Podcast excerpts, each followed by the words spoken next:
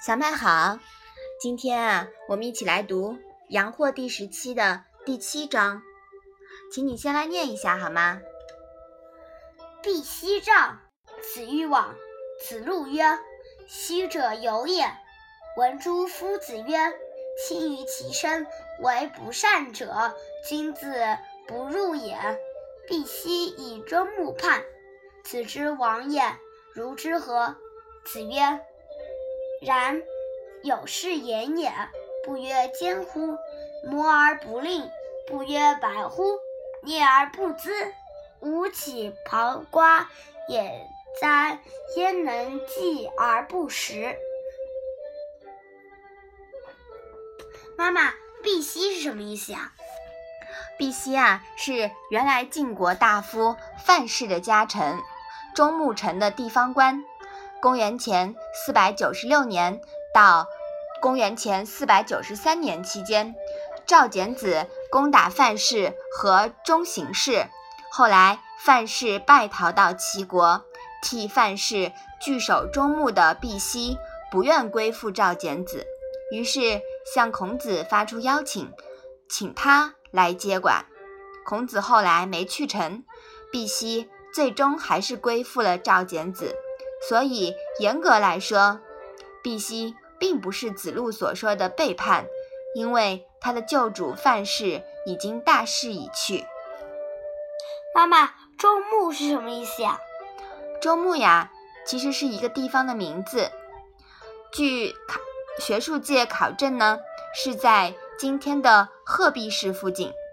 周穆在当时地理环境很好，有山有湖，地理位置适中，离周朝都城朝歌不远，背靠木山，是战略要点。据史料记载，赵简子攻打范氏和中行氏时，就追到了朝歌。齐国的齐景公派人送大量粮草到朝歌支援范氏，但没有成功，范氏败，粮草也落入赵简子手中。妈妈，磨而不吝又是什么意思呢？这个吝啊，是一种矿石，是云母片岩的一种，片岩层层叠加沉淀，历经亿万年挤压成岩石，因云母含量高，常呈卷丝的光泽，片状可顺着截里截面剥离，这里用来形容宝剑，虽然磨得坚不可摧，锋利无比，但其实是用熟铁经反复淬炼，层层折叠锻打而成的，坚韧而柔，不易折断。妈妈，镍是什么意思呢？镍呀，是指镍石，是一种清白的矿物矾石，又名白矾、柳絮矾。矾石虽白，但经碾磨后可以用作黑色的颜料染衣服。资是什么意思呢？资呀，就是黑色。刨瓜就是什么意思呀？刨瓜呢，是葫芦中的一种，一般不用来吃，等到它干枯以后呀，掏空内里，用作水壶，劈成两半呢，还可以做水瓢。继是不是打结的意思呀？对，焉能继而不食呀，是指的结扣的意思。那这一章是讲了什么呢？必奚召孔子去，孔子打算前往。子路说：从前我听先生说过，经手过不善之事的人呢，那里君子是不去的。现在必奚举周穆反叛，你却要去，这如何解释呢？孔子说：是的，我有过这样的话，但即使曾经软弱一折的东西，经过千锤百炼后就不再软弱，不是也能磨成坚硬锋利的宝剑吗？镍石即使出身墨染，不是也能结晶善结晶善变成白色的岩石吗？我难道就像个干枯的葫芦，只能挂在那里而不给人饮用饮用水呢？这里的不约间乎摩而不令啊，其实是倒装句型。不约间乎呢，是这句话是前置来加重语气的。如果把它的顺序改过来，改成顺的顺序啊，其实应该是摩而不令，不约间乎；蹑而不资，不约白乎，是不是啊？嗯。那么这一章呢，体现了孔子的强大意志力和辩证思维。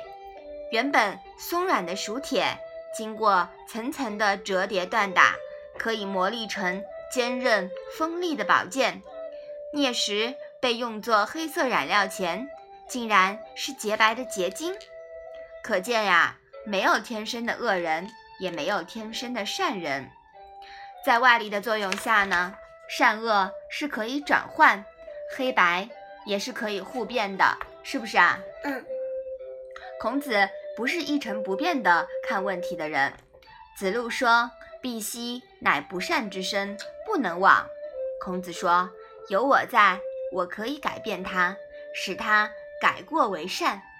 事在人为，要发挥人的主观能动性，而且人也应该有所为。”孔子一身抱负，满腹经纶，岂能像刨瓜一样继而不用呢？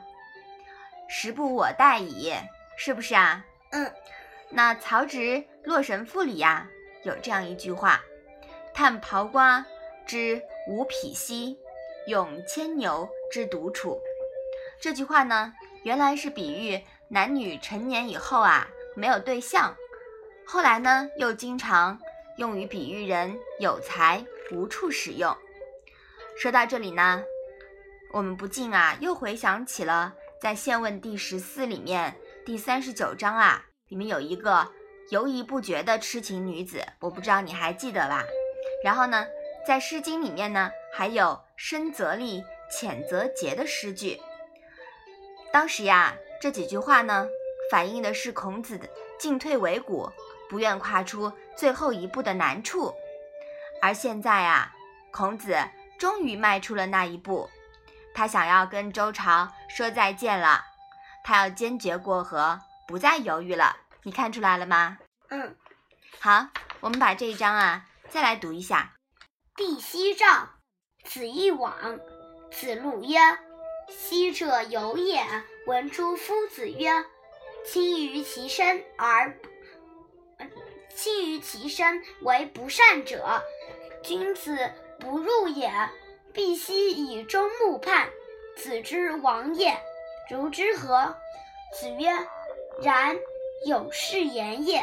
不约间乎，摩而不令，不约白乎，蹑而不资，吾岂刨瓜也哉？焉能继而不食？”嗯，这一章啊，说出了孔子的转变。